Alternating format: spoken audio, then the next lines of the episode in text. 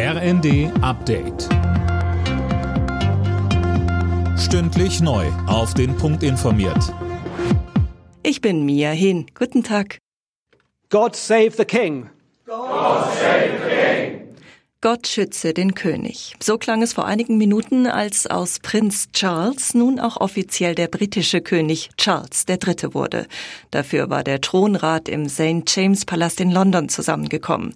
Charles musste vor dem Gremium seinen Eid ablegen. Mit dabei waren unter anderem auch ehemalige britische Premierminister. Charles hat heute noch einen vollen Kalender. Es stehen noch mehrere Termine an. Unter anderem hält er erste Audienzen ab. Er empfängt Premierministerin Truss und die Minister. Das zweite Mal seit Beginn des russischen Angriffskriegs ist Außenministerin Baerbock in die ukrainische Hauptstadt Kiew gereist. Um zu zeigen, dass sich die Menschen weiter auf uns verlassen können, sagte Baerbock bei der Ankunft am Morgen. Berlin werde der Ukraine weiter beistehen, solange es nötig ist, sagte Baerbock.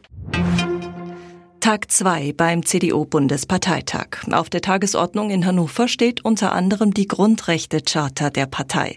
Weiteres Thema ist heute auch ein mögliches soziales Gesellschaftsjahr. Die Frage ist, ob es freiwillig oder verpflichtend sein soll. Gestern hatten die Delegierten nach jahrzehntelangem Streit darüber eine zeitlich befristete Frauenquote beschlossen. Alle Nachrichten auf rnd.de